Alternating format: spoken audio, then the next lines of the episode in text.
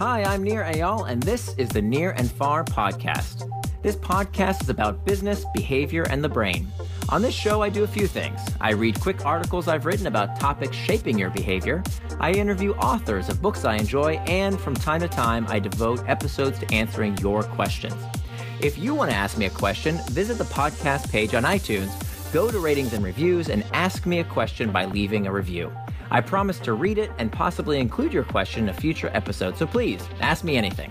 Now, enjoy the episode, and for more, you can always visit me at nirandfar.com.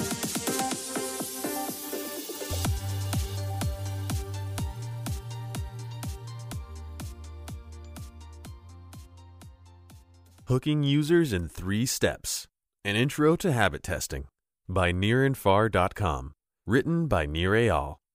The truly great consumer technology companies of the past 25 years have all had one thing in common they created habits. This is what separates world changing businesses from the rest. Apple, Facebook, Amazon, Google, Microsoft, and Twitter are used daily by a high proportion of their users and their products are so compelling that many of us struggle to imagine life before they existed. But creating habits is easier said than done. Though I've written extensively about behavior engineering and the importance of habits to the future of the web, few resources give entrepreneurs the tools they need to design and measure user habits. It's not that these techniques don't exist. In fact, they're quite familiar to people in all the companies named above. However, to the new entrepreneur, they largely remain a mystery. I've learned these methods from some of the best in the business and put together an amalgamation of them that I call habit testing. It can be used by consumer web companies to build products that users not only love, but are hooked to. Habit testing. Habit testing fits hand in glove with the build, measure, learn methodology espoused by the lean startup movement and offers a new way to make data actionable. Habit testing helps clarify three things 1. Who your devotees are, 2 what part of your product is habit forming, if any, and three, why those aspects of your product are habit forming. A prerequisite to habit testing is having some kind of product up and running. Of course, before launching even a minimal viable product, it's a good idea to take a stab at your business model hypothesis and how your product will create user desire. Once you have a site or app live, you can begin collecting data. Habit testing does not necessitate collecting data about everything, just the right things so setting up the appropriate analytics is critical. In order for habit testing to be successful, you need to date stamp the path users take while using your site. Step 1 Identify. Now that you have the requisite site and stats, you need to answer the first question of habit testing Who are the habitual users? First, define what it means to be a devoted user. Ask yourself how often a user should use the site. That is to say, assuming that someday all the bugs are worked out and the product is perfectly lickable, how often would you expect a habitual user to be on the site? Be realistic and honest. If your company builds a mobile social networking app like Foursquare or Instagram, you'd expect habitual users to be on the app several times per day. However, if you're building a movie recommendation site a la Flixster, you wouldn't expect users to be on the site more than once or twice a week. Don't come up with an overly aggressive prediction that only accounts for Uber addicts. You're just looking for a realistic guess to calibrate how often users will interact with your site. A good shortcut might be to take an average of how often you and the people in your office use your own product. Of course, more is better. Twitter was born within Odeo, the company Biz Stone and Jack Dorsey originally founded, because the engineers couldn't stop playing with it. One thing to note the more frequently your product is used, the more likely it is to form a user habit. That's not to say that web products that are used rarely can't be good business. They just aren't habit forming and thus have different characteristics.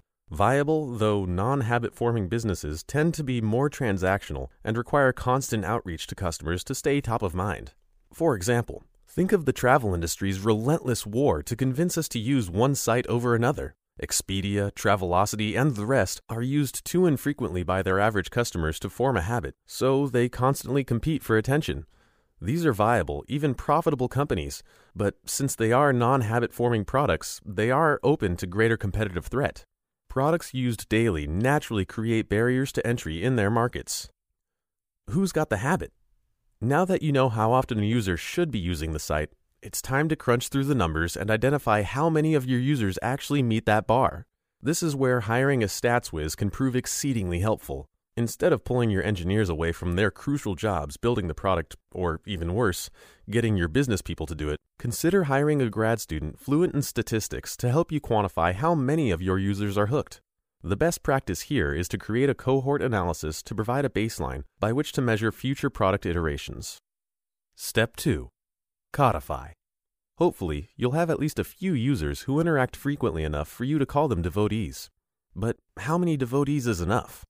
My rule of thumb is 5%. Though your rate of active users will need to be much higher to sustain your business, 5% is a good benchmark to begin habit testing. However, if at least 5% of your users don't find your product valuable enough to use as much as you predicted they should, you have a problem. It may be time to go back to the drawing board and rework your vision. But assuming you've exceeded that bar and you've identified your habitual users, the next step is to codify the steps they took using your product so you can understand what hooked them. Each user interacts with your product in a slightly different way. Even if you have a standard user flow, how users engage with your site creates a unique data fingerprint which can be analyzed to find patterns. Sift through the data to determine if there are similar behaviors that emerge. What you'll hopefully discover is a habit path a series of similar behaviors shared by your most loyal users. For example, in its early days, Twitter discovered that once new users followed enough other members, they hit a tipping point which dramatically increased the odds they would keep using the site. Every company has a different set of actions that devoted users take. The goal of finding the habit path is to determine which of those steps were critical for creating devoted users. Get in their heads. Now that you know the habit path, the next step is to create hypotheses about what it was along that path that tipped users from passersby to devotees. Granted, this step can look a little like assuming causation from correlation, but in the murky fog of launching a new product, it's often the best thing we've got. This phase is also a good time to talk to users in person to learn more about why and how they used the product. Habit testing is meant to illuminate what is unique about these early evangelists and find insights that can be generalized to the rest of your users. Step 3 Modify. With new hypotheses in mind, it's time to get back inside the build, measure, learn loop and take new users down the same habit path the devotees took. For example, leveraging their habit path, Twitter's onboarding process now guides new users to start following others immediately Habit testing is a continual process companies can implement with every new feature and product iteration. Tracking users by cohort and comparing their activity to habitual users should guide how products evolve, improve, and foster habit formation. Too often, tech entrepreneurs find themselves alone with their vision because they fail to realize the importance of creating user habits. And unfortunately, when it comes to consumer web and the ever increasing distractions we all face daily, if the product doesn't create a habit, it may as well not exist. By using habit testing to determine what is most valuable and habit forming about a product, entrepreneurs can better serve their users and increase the odds of creating world changing companies.